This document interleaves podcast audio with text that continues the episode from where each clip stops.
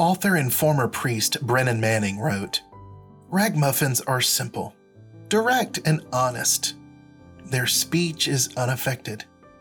They are slow to claim, God told me. As they make their way through the world, they bear wordless, prophetic witness.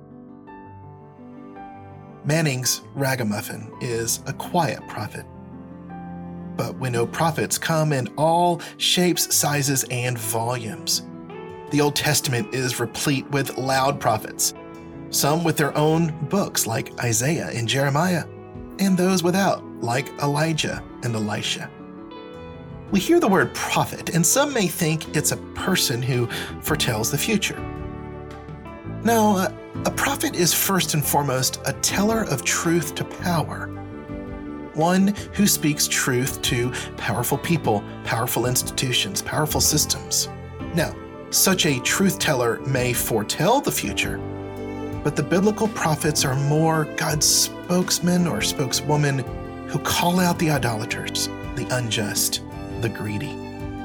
Ezekiel, Jonah, Micah, Nahum, Habakkuk, Malachi, and more do just this. Modern day Christian prophets are lauded by the faithful and secular individuals alike. From Frederick Douglass to Dietrich Bonhoeffer, Martin Luther King Jr., and even Pope Francis. Like the prophets of Scripture, these individuals spoke or continued to speak truth to power, calling all to justice, to a renewal of social contracts, and at times merely to lament on behalf of the oppressed. Nuance is a podcast of The Collaborative, where we wrestle together about living our Christian faith at work. Each season, we will take a compelling aspect of our faith in the public square, apply it to our work, and seek nuanced answers from Christian faith. This season is about the public square itself, particularly the public square at work, and a square we know in 2022 to be fraught with controversy, impassioned debate, damaged relationships, even divided churches. Today's episode is about prophetic voice, and the prophetic voice all Christ followers have, whether they embrace it or not, and particularly prophetic voice at work. As Christ followers, we proclaim the death and resurrection of Christ. That, in and of itself, is threatening to people in power, and even to our own power of pride and selfishness. The Christian holds a different starting point to creation than the world, and believes in a different culmination of time and history. Unlike the world, we profess creeds and we agree to them commonly in worship together. Well, what about after the benediction? Where and what is our prophetic voice in our families, in our neighborhoods, and at work? And do we carry it, in the words of Tim Keller, as a prophetic voice that is, quote, winsome, missional, and gospel centered? Well, our guest today is Anne Snyder, certainly a prophetic voice in our times through her journalistic excellence. Anne is the editor in chief of Comment Magazine, also co editor of Breaking Ground Charting Our Future in a Pandemic Year, published in January of this year. She also hosts the podcast, The Whole Person Revolution, and I encourage you to check it out. Join me as my colleague Crosland Stuart and I explore the idea of our prophetic voices at work. My name is Case Thorp, and welcome to Nuance.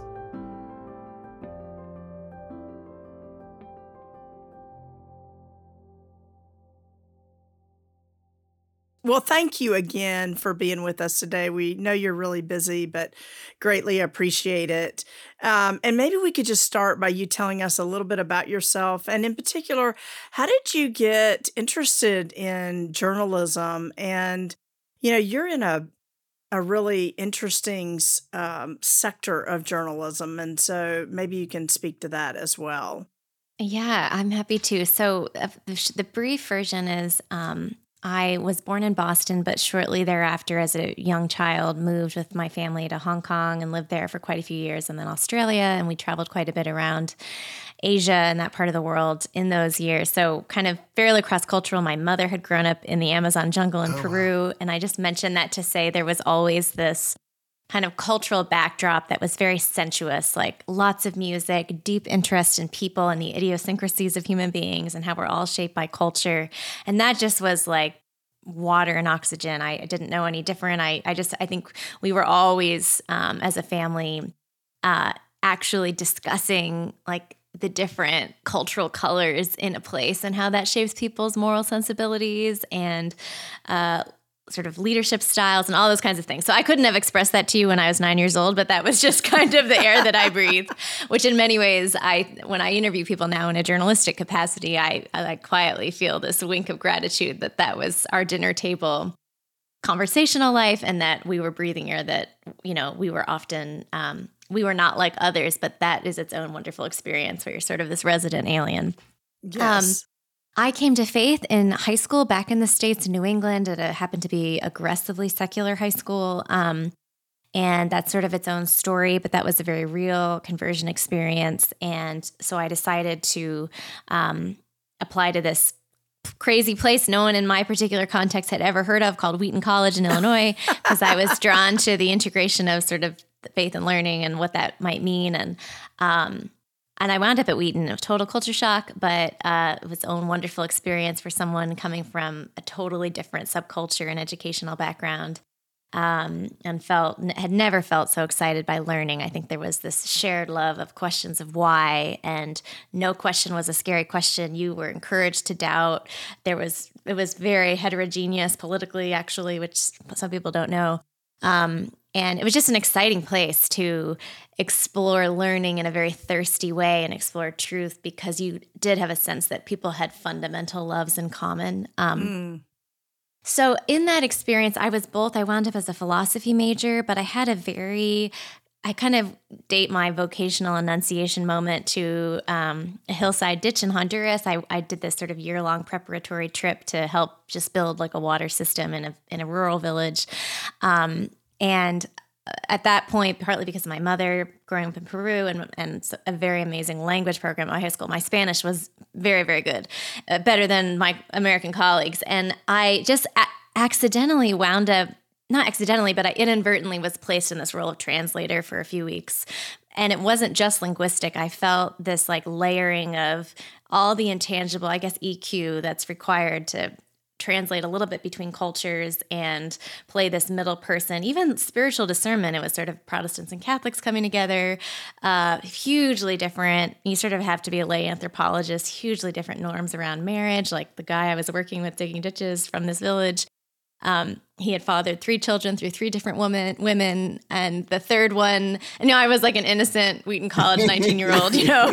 Um, you can imagine what I mean by that. And I'm like learning about this totally other life of someone my same age. And, you know, you get married when you sort of steal the bride at night and and and consummate the mar- the, the wedding somewhat, consummate the relationship, and that's marriage. And that, and so I'm, anyway, so in all of this, I'm, trying. I find myself having this very, uh, profound realization and it sounds cliche to say now but i just said i it was almost like i don't know what this how this will manifest career wise but i just know wherever i go in life i will somehow have to be a bridge builder uh, mm. i feel mm. like I, that is where i really come alive it's where i'm least conscious of myself i just sort of lose all sense of self which i think is often a good sign of calling um, and kind of exhausted out of trying to the joy of, of finding worlds start to understand one another that otherwise would feel all these mm. barriers. So little did I know 20 years, 20 plus years later, we would be in such a barrier filled era across many different lines of, of difference. Um, but um, so fast forward still further, I wind up, I had been told throughout college, you should write, you should be a writer the writers I knew seemed to not enjoy people. They seemed to enjoy like long hours in closets and libraries. And I was like, that's not me, you know? Yeah. Um, so, but little by little, I, I, I, uh, I wind up. So I mentioned the philosophy major with Honduras. Is I I was torn always between wanting to sort of serve at this grassroots level, and yet mm. I did love the large questions, and I did love the life of the philosophical mind. Um, so I always felt I couldn't bring them together, and I kind of at first chose one. I wound up getting a job at a think tank. It was a fairly cerebral place in DC and just had to sort of grit my teeth. It was a totally foreign world, uh, more political, right of center. Um, it was the first time I sort of saw religious conviction and politics merge too cleanly. I thought, coming from mm. at that point my Wheaton background, which had taught me to to not just like marry um, theology with like current American political ends. And um, but I the wonderful thing about the role I was a research assistant for a foreign policy program. Um, their theory of change at the time, this would have been mid 2000s, was to you affect culture and you ultimately affect policy towards whatever ends you want to affect by reaching media. So we would often host events, we would throw right, events right. and invite all sorts of journalists in. So that was my exposure to journalists. And I just thought they could be 70 years old and still going at it. And they were not mm. bored. They were so, they were the best people to talk to at a party. They were so they were like learning something new at at 7 a.m. and teaching the world about it at 5 p.m. Yeah, that was just the rhythms. And I just thought that I was like, oh, if I could have a career that allowed me to be a lifelong learner, that sounds great. So I kind of went back to prof- like this professorial like echoes in my head, like you should be a writer, you should be a writer. Um, and I'll keep fast forwarding, but basically, I kind of found my way to a small magazine called World Affairs and then wound up at the New York Times helping some columnists um, there. And so these are all, in many ways, wonderful breaks. Um, and I still, I was sort of seeing the, I, I wasn't attracted to hard news reporting, but I was again trying to how do I bring like a conceptual mind? My father always joked when I graduated college, like, Anne, you should try to get some hard skills because you're really high on concepts and very low on skills. And you're high conceptual, and you know. A, and do those pay the bills? Yeah, exactly. I was a religion major, and we had buttons that said, "I'm a religion major. Would you like paper or plastic?" yeah, yeah, exactly. It's like, yeah, I just remember him being like, all the things you're actually kind of good at now, they're not at all marketable. They're not credible. Yeah. like you're not going to be able to sell them in any way that's of value to the to the world for like another 20 years. So I was like, thanks, Dad. um, but I yeah, but I I I found I I um I always wanted somehow the written word, the world, the realm of story, the realm of normative opinion. I wanted all of that to sort of come together, and I want it to be of service to real people, real institutions. I was always trying to merge ideas with practice, um, debates with invitational narratives, um, kind of grassroots, often mar- sort of stories from pain and suffering on the margins of our society, to um, be have sort of point the way, be, have have a way of um, how do you narrate those stories in a way that actually provide a bit of a moral mm. compass for the center. Uh, mm-hmm. Uh, not in a way I think you know today someone might hear that and think oh that sounds Marxist or whatever. It really wasn't out of some ideological uh, uh, impulse. It was um, I think just a variety of life experiences, personal and observational, had just taught me there's mm. something there's something about truth that comes to the fore when it's stripped bare of all the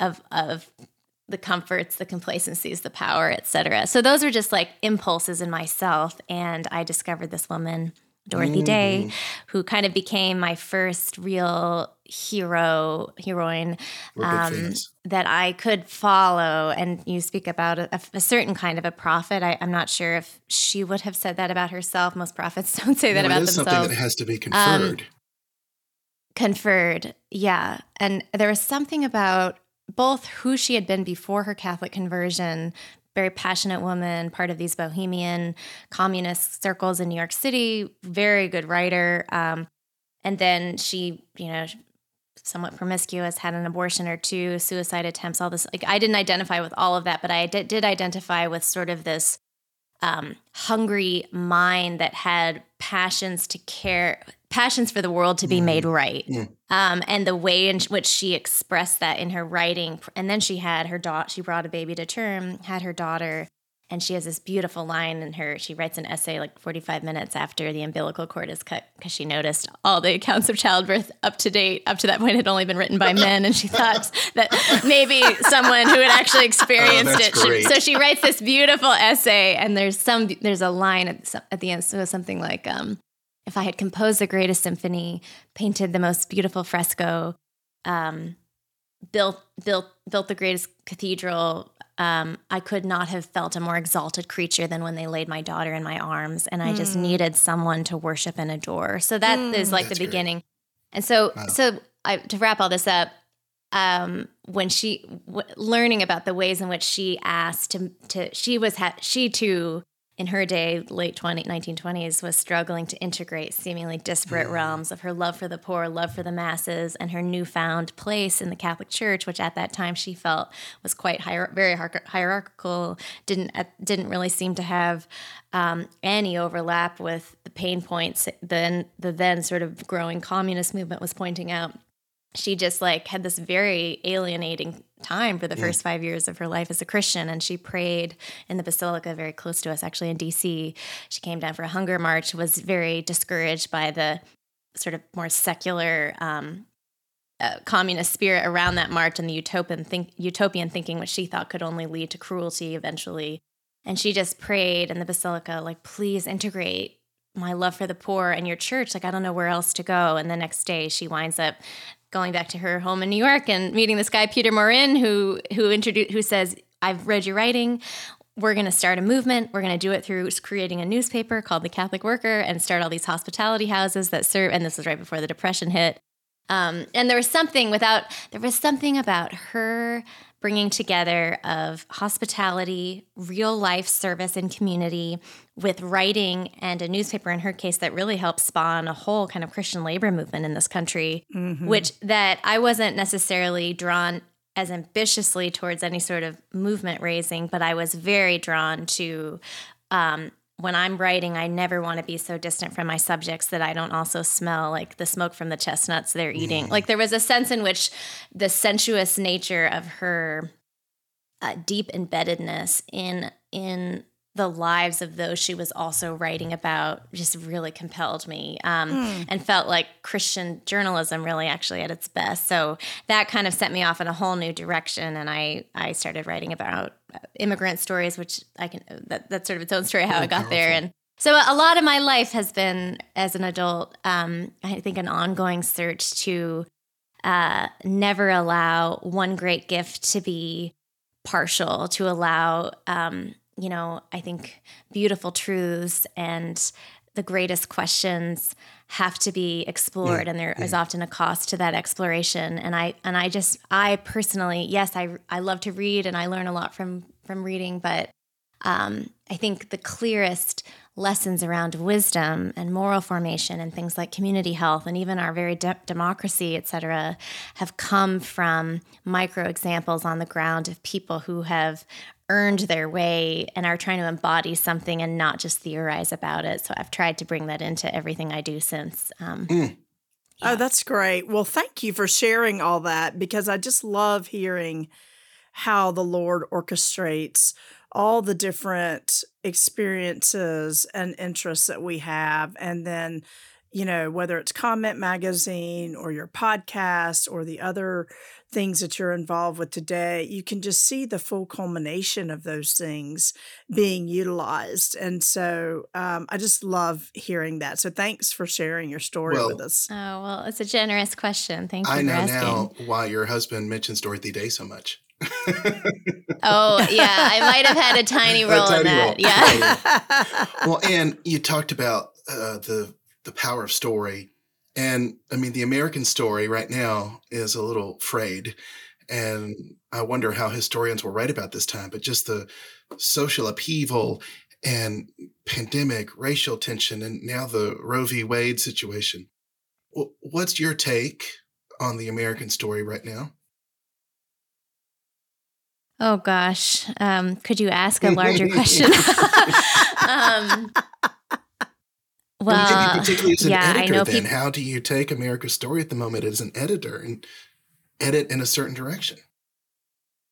Yeah, Um, I have a um, hopefully we all you know have living exemplars in our lives and not just dead ones like Dorothy Day who we can we can run to with our with our consternations but there is a an exemplar sort of mentor in my life he's almost 80 years old um, Mack McCarter who uh, basically has established a reincarnation of Jane Addams settlement house movement in a variety of cities, but especially in Shreveport, Louisiana, and varying points along the way as he's watched me in my own vocational life, I think, seesaw between these tensions of the large questions I'm trying to address through a body of writing my own and others and sort of curate a certain kind of conversation. And my like deep heart for just like using using one's hands and just being in a local um, local specific area. He's always like Anne what is your plumb line? You need a you just need you need to know what your plumb line is. And he doesn't mean that I don't I'm not sharing that in the context of actually even my own sort of vocational splits I often feel I'm doing. But as it pertains this question I and this is very fresh in some ways, fresh thinking for me. Um, I th- I think there is um, there's so many ways to diagnose what's going on in the U.S. right now. A lot, you know, some people in certain kinds of worlds will will say we just don't have a shared narrative anymore, a shared moral narrative of who we are. We are contesting, you know, um, I, mean, I think there's just a basic set of moral questions that are plaguing everyone. Where there's there's a part of why it feels like our wars are so constant and so hot um, is because we have deep disagreements about the nature of what the good is. And I would argue the nature of what the human person is, um, which is a bit more, that's kind of yes. where you, you probably do need some like theological voices to come in and at least gently try to shed light on that. Um, but in the US context, and I feel this sharply because comment is published by a Canadian organization, which mm-hmm. until the last year with what's happened up there with the truckers and all that. Canada, up until the last year, has felt like this amazing, like civically healthy, socially um, just sensible country that is often playing missionary to me in my American for context. Their kindness and niceness. Uh, their politeness, yeah, sometimes passive aggression too, I must say. But um, though that's not true with Cardus, which publishes comment. But but there, um, I'm struck by how when I speak, like I work with people Canadians who are very morally fluent. They have a moral view of hmm. policy. Uh, they they like they have they have a certain view of human flourishing that affects their advocacy on on stuff related it's to the family and education and end of life care. It I mean they are Christians but they engage public life in a very pluralist, sort of principled pluralist way. So they're sort of engaged and I think as I have watched them conceive of their broader democratic experiment and they're kind of I don't know, would Canada call itself a republic? No, because it's a commonwealth still. but they think of there's an element of pragmatism I notice when they talk about their politics. And in the American context, you know, obviously it's now well known politics has sort of become our religion but there's there's something baked into the American experiment as fundamentally an idea and a moral idea that was sort of hypocritical from the very outset, um, that or sort of marred by hypocrisy, you could argue, and maybe that's chronological arrogance to say that now. But mm-hmm. I, you know, I, I think when you're saying some citizens are only two thirds of a person, or right, it's right. it's it's it feels like fairly. Um, you know, in our current moral um, age, it, I, I think it's very uncontroversial to say there was something um, there was something very choosy about these otherwise beautiful moral ideals at the founding. So you feel this. Um, I think part of the passions is we have like lost all of our fluency in our mm, moral categories so in our public discourse, um, and yet the uh, subconscious passions behind what is America? Where should we go? What is it not just for me but for all? What is the common good in this country? It's it's so um, morally loaded. Like there's something more here than almost than any other country on earth because uh, technically speaking, we weren't founded on, you know, we weren't founded on bloodline. We weren't yeah. founded on it's an idea. Uh, uh, sort of a, it's an idea, and it's a moral idea. Um, and so, so I think there's something there. And then the other thing I'll say, I'm a little rambling with this answer, but the other thing I'll say is, um, I, as someone who cares a lot about social health and civic health. And I think a lot about how institutions, you know, I'm aware of all of our, our warfare that, that happens very easily on Twitter, that happens on our cable news shows, that is increasingly happening around our dining room table, tables, in our families, certainly on our school boards. Um, but, and at work. Um, but I have, until very recently, cared and I, I have thought and I think I still think this is the wise way to go. I'm I just think so much of that warfare is a waste of time because it's not happening in the proper places. It's not happening in the right containers.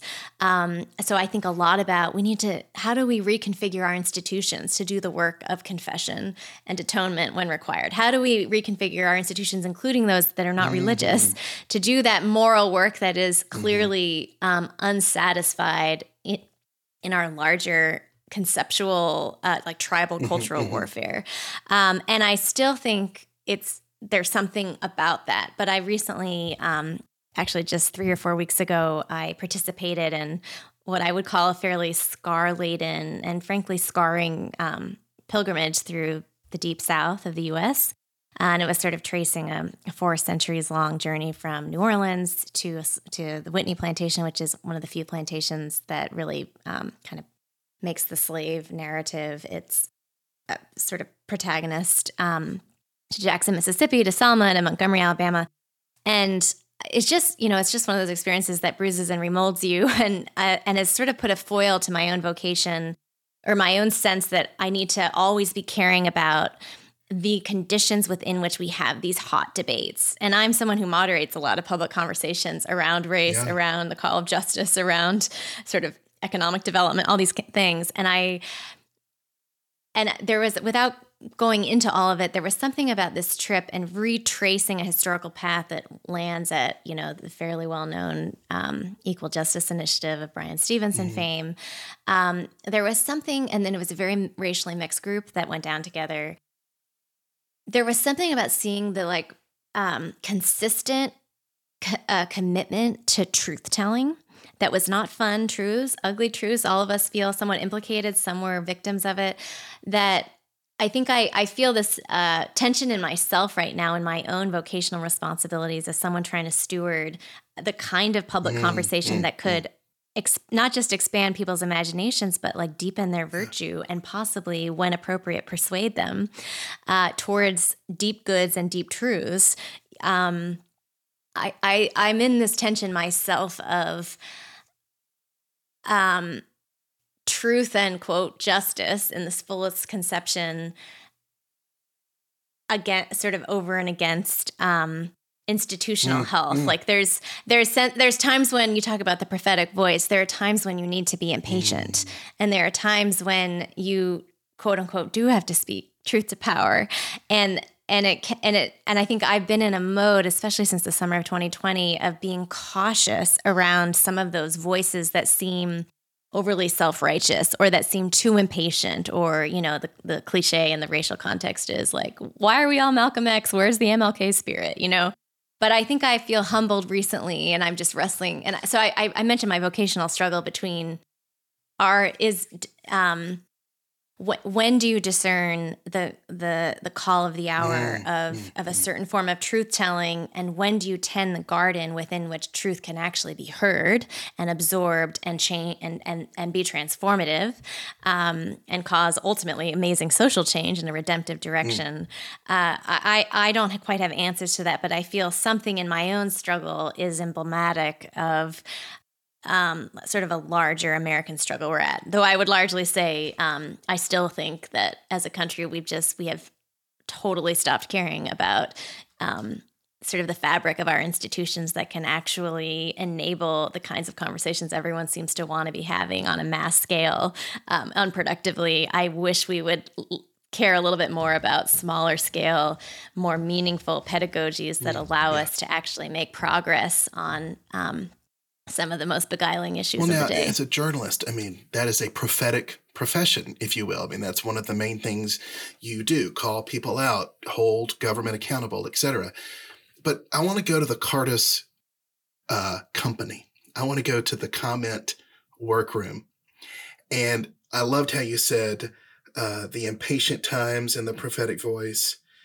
And um, where at work on a daily basis do you see uh, that which you do prophetically in journalism gets really small and deep in relationship? Have you seen that work out with some of your coworkers? Oh, interesting. Um, like kind of where the rubber meets the road. Yeah. And, Yeah. yeah. I do think with our audience, that's going to be a pretty wide range. There's going to be a lot of questions about okay, well, what are the practical implications of this? Yeah. Um, oh, that's a great question. Um, so there's a, there's a bunch of things going on. So I'm I'm I'm kind of a funky worker, I guess, in the sense that um, I have a team, and I have tried to establish a fairly a very joy filled, um, rambunctious, mildly family reminiscent in its flavor kind of a culture. And we're not very big. We're we can range depends on the day between 6 and 12 people and then we're we're cradled within this larger think tank that has its also kind of overarching canopy of a culture, Cardus, the think tank that publishes us, that's about over 30 people now, I think. Um, so again, not not huge, which is helpful. Um, and then I have also, you mentioned Breaking Ground. That was a project that was attempting to establish a much broader mm-hmm. ecosystem with partner institutions, donors, uh, you know, and that's a that's kind of a different way of leading when you are not necessarily organizationally accountable within like I can't fire any of these partners but their participation is vital mm-hmm. to a product. Um, so I mentioned those because I want to. There are two different dynamics, um, and I think in an increasingly networked age, we probably deal with these dynamics. Um, so in the kind of more cohesive culture of of say Comment's team a you are hiring very rig- i mean you are going through a rigorous process when you're choosing who is going to come into this shared labor so i'm not looking for people that agree with me on on uh-huh. every issue but i am looking for a spirit of i mean i do think if you're in this case you know we are rooted in 2000 years of christian social thought as a as a publication and therefore our team has to be I am looking for a certain kind of disposition, um, a certain way. You know, this is now Eugene Peterson line, but um, I think a lot about that very famous line from Jesus, you know, I'm the way, the truth, and the life. And I feel like I grew up in a generation that cared a lot about the truth, and I still care very much mm. about the truth and the life. But there's something about God is a God of adverbs, and there's something about the way in which this a way of seeing, a way of engaging. So I I try to surround myself on my team with not everyone is going to when it comes to the quote prophetic they're not going to emphasize necessarily the same issues I want to emphasize. And part of that is contextual, part of that is geographic. Um, but there is a sense of deep commitment to the vulnerable uh, that we all share. Um, I think deep patience before complicated complicated experiences and actually complicated mm. truths um, and I think a willingness to have some friction internally, a willingness to have debates in good faith. And that's where I mentioned the family rambunctiousness element. That is helpful for these, um, you know, I mean, I, I, am You've oh, crafted a culture in which yeah. that degree of uh, tension is is a good thing. Not everybody has that, but like you said earlier, when you've tilled the soil, you know what can be absorbed. Yeah, I I think that's right. And there is um you know, you're looking for I'm I'm looking to be surrounded in my work environment right now and this is a luxury in many ways, but I'm looking to be surrounded by kind of Galatians 5 fruit of the spirit, mm. all of the all of every single sure. fruit. Um and there so that because it it draws forth hopefully the same in me mm. and it and it shines a mirror to my own failures and I even as, as a leader, leader you, you kind of learn yeah, you try to. You try to. And again, I'm not alone. I am kind of surrounded by a broader organization that shares all, all of this. So I get that gets all reinforced. But yes, I think I, I, do have to set that tone. Um, and and sometimes I have to make a hard call if there's like, oh, and this is too woke, or oh, this is you know whatever the thing may be in a current moment. You know, there are moments you just make it. I just have to make a judgment call, sure. um, depending on uh, the integrity, say, of the writer and the story they're trying to tell, uh, because there are certain audiences we actually need want and need to reach and compel their trust. Um, so there's always there's all these kind of reasons that come that, that go on. Um, and then I would say in, in any kind of more collaborative work I've done with other institutions, with other powers that be, there has been, uh, you know, it's just been a really tricky time. There's so much suspicion around words these days. Like what, you know, you'll you'll use one word and people will think, oh, oh you're, you know, you're so CRT, or you know, wait, and everyone. It seems so sensitive. yeah. Um, and that's part of why I try, that's part of why I believe so strongly in the power of story, because it can kind of cut through a lot of just the, um, the a lot of the moral formulas and touchiness if you can get concrete and like right. drive a narrative forward that can surprise you and mm-hmm. disarm you um, but I have been in some situations, and I probably shouldn't get too specific, but I have been in some situations the last couple of years where there's been not just strong criticism of the way a certain kind of public conversation was framed, but there's been, you know, well, I can no longer be part of this. This is because of suspicions or discomfort with assuming I'm coming perhaps from like a political perspective or have some agenda. And those are, I mean, I think those are things as as when you when you feel called to repair a breach or you know you of course you kind of get hit oh, from sure. all you get it from all sure. extremes right right well thinking about the non prophetic vocations. I'd love to get your thoughts on, um, you know, how do we how do we speak truth? I think about um, Spurgeon's label for David, and particularly in the Psalms, where Spurgeon talks about David having a holy confidence. Um, about who God is and who He is. And I would love to hear your thoughts about how do you cultivate a holy confidence so that folks would be inspired to to speak truth and would be patient to appreciate the timing, the context, uh, and have it all wrapped up in the fruit of the Spirit. Yeah. I mean, I think, you know, not to sound like Sunday school here, but it has certainly been true in my own life. And um, I, I just think number one is prayer. Like I, I just think there is an element of praying daily that God would give you, I think, gentle encouragement and eyes wide open to hear the pain points in people around you and to um, you know, I, I, I, remember there have been so many jobs in the past where I don't necessarily I don't pray for opportunities to evangelize, but I pray to be the sort of person that is ready to love in uncomfortable situations, um, whether that you know whether someone is facing a moral dilemma or whether there is. Um, I mean, so much happens sometimes by like I, I, think virtues of omission, like refusing to gossip. There's, there's, but there's sort of a level of, um, please be on my shoulder, Lord. Mm. Like there is, there, there is a each one of these human beings I am work and I'm thinking of like, you know, I, I realize every job doesn't, isn't surrounded by human beings, but most are uh, other people.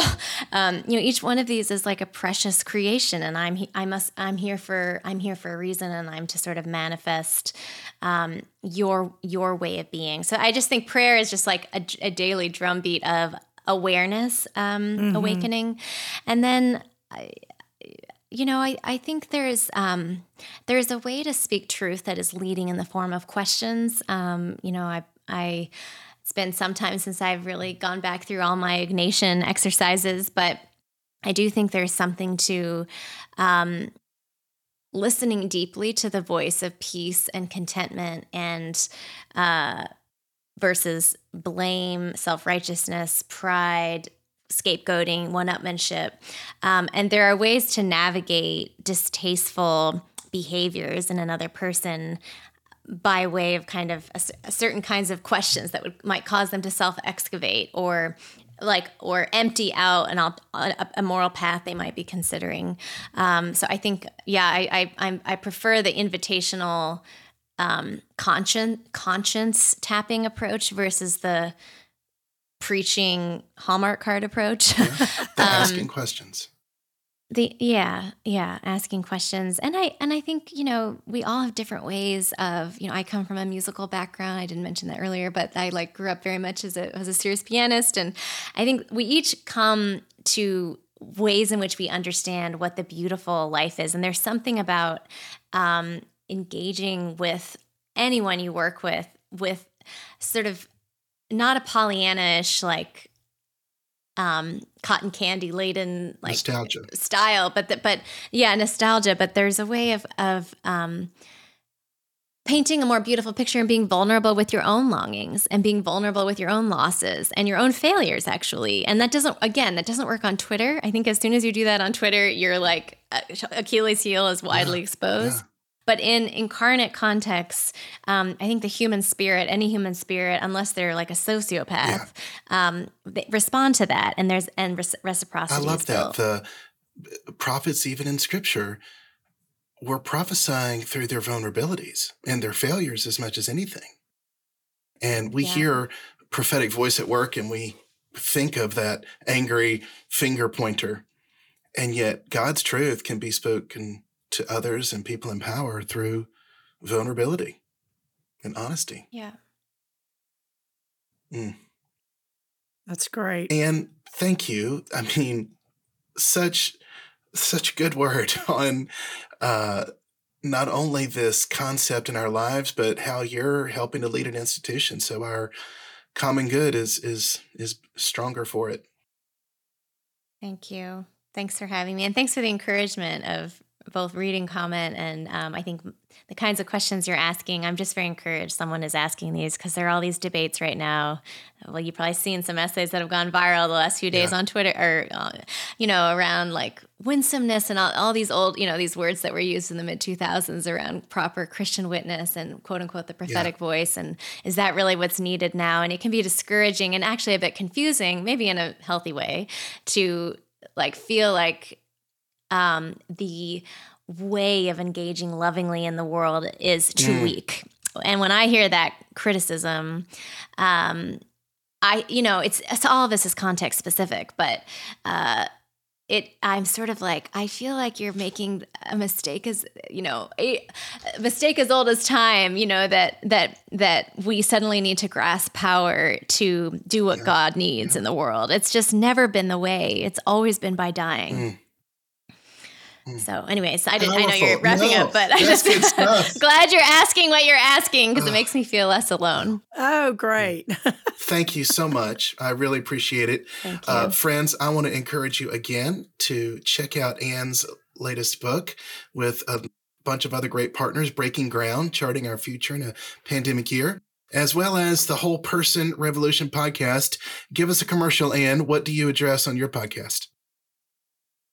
We uh, go through, so comment addresses themes quarter to quarter. And so the podcast is kind of the doer accompaniment to those themes. So this past spring or this winter, we looked at all things gift. What would it look like if more of our institutions and our own selves were to operate like all of life is gift, if we really believe that's true? And so we look at, we, in that, in that case, we, I interview all sorts of often institutional leaders who are modeling that in, uh, in pretty entrepreneurial ways. You kind of get a flavor for how does this work out in real time.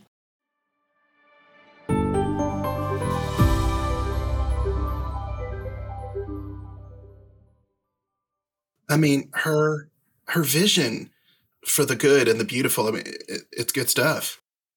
It is, and it's so deeply ingrained and very personal to her. She's not just doing a job. I, the one thing that I think it's really important for all of us to remember is she is talking at a really high level.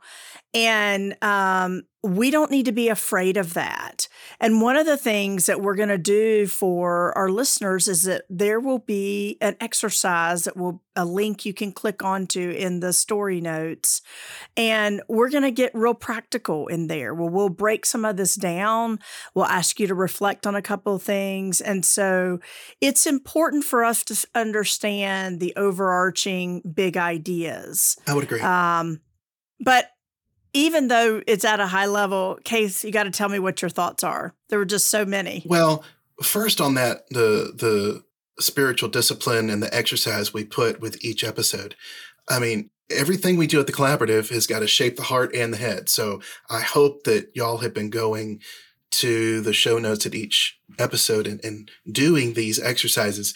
But I took away, my goodness, one, two, three, four, five, six, seven, eight, nine things, very pragmatic ways of being prophetic at work that she spoke to. Um, that um, prayer is a daily drumbeat, is what she said. And so if I'm going to speak truth, boy, I need to be in that dialogue with the Lord. And we see the prophets in scripture. I mean, their prayer lives, their conversations with God are so electric and alive. You got to have that. Second, um, gently shed light. It can be a gentle word of truth when you're asked about your faith at work or you see something that is just so against God's design or desire. Um, lead with questions. So good. I notice a lot of my coworkers do that. And the leading with questions is a non aggressive way of putting out there a concern. Um, that balance of impatience and patience. And the Ecclesiastes, the author tells us, I mean, there's a time for both. That, that wasn't that good? That was great. That was great. And, you know, I think when we hear speak truth, we often forget and love, mm. the other mm. part of that verse. Yeah. And the and love, patience is a part of that. Mm. Uh, because so often we're impatient and we think, whoa, if we don't say yeah, it right now, right. then we've missed the opportunity. Love is patient. So, Love is kind. Yes. Well, and that yes. goes to another one here discernment. That mm. you can really mess up a china shop if you just go in with guns blazing. Boy, my um, illusions there are building. But if you're I mean, you've got to have a discerning heart. And I think that's where that daily prayer drumbeat allows you to know.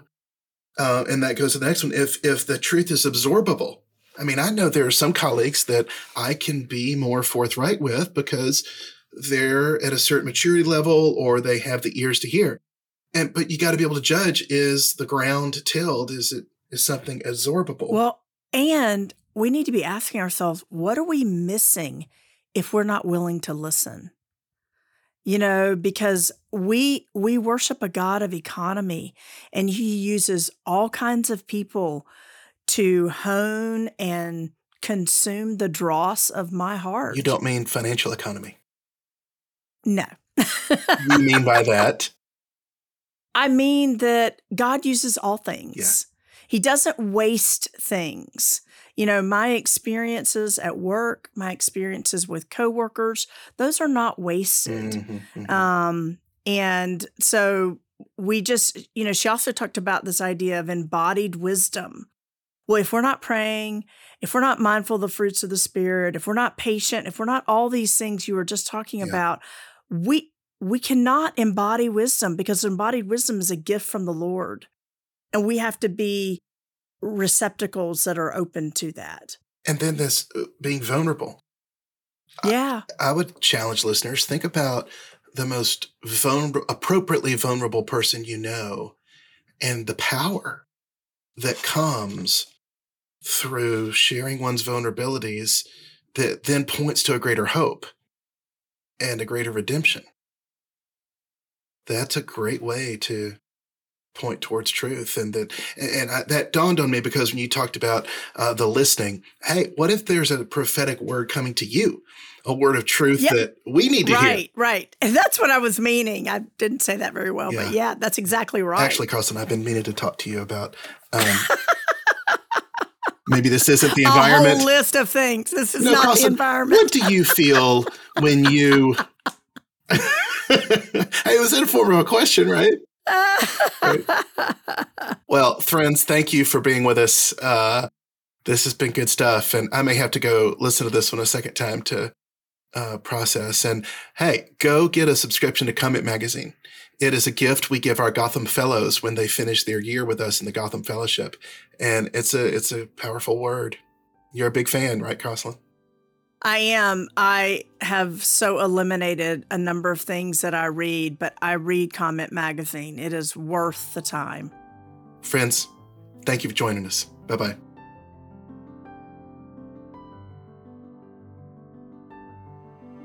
We believe strongly that great conversations can stir hearts and minds. To further encourage this, we've included a link in the show notes to a spiritual formation exercise related to today's discussion. Help us spread the word about Nuance. Like the show, share, and subscribe so others can engage. Nuance is a production of The Collaborative, the faith and work ministry of First Presbyterian Church of Orlando. Nuance is produced by Candid Goat's PJ Weary and edited by Zach Baldwin. Music composed and performed by Fletcher Wilson. Nuance is made possible by the generosity of the Eleanor and T.W. Miller Jr. Foundation. For more episodes, visit collaborativeorlando.com, our YouTube channel named The Collaborative Orlando, or wherever you get your podcasts. To learn more about our three different fellowships, vocational guilds, and other programs, to subscribe to our newsletter, our bi monthly blog, visit us online and join us on social media. On behalf of Crosland Stuart and myself, thanks for joining us. And remember that most of life is not black and white, but rather lived in the nuance.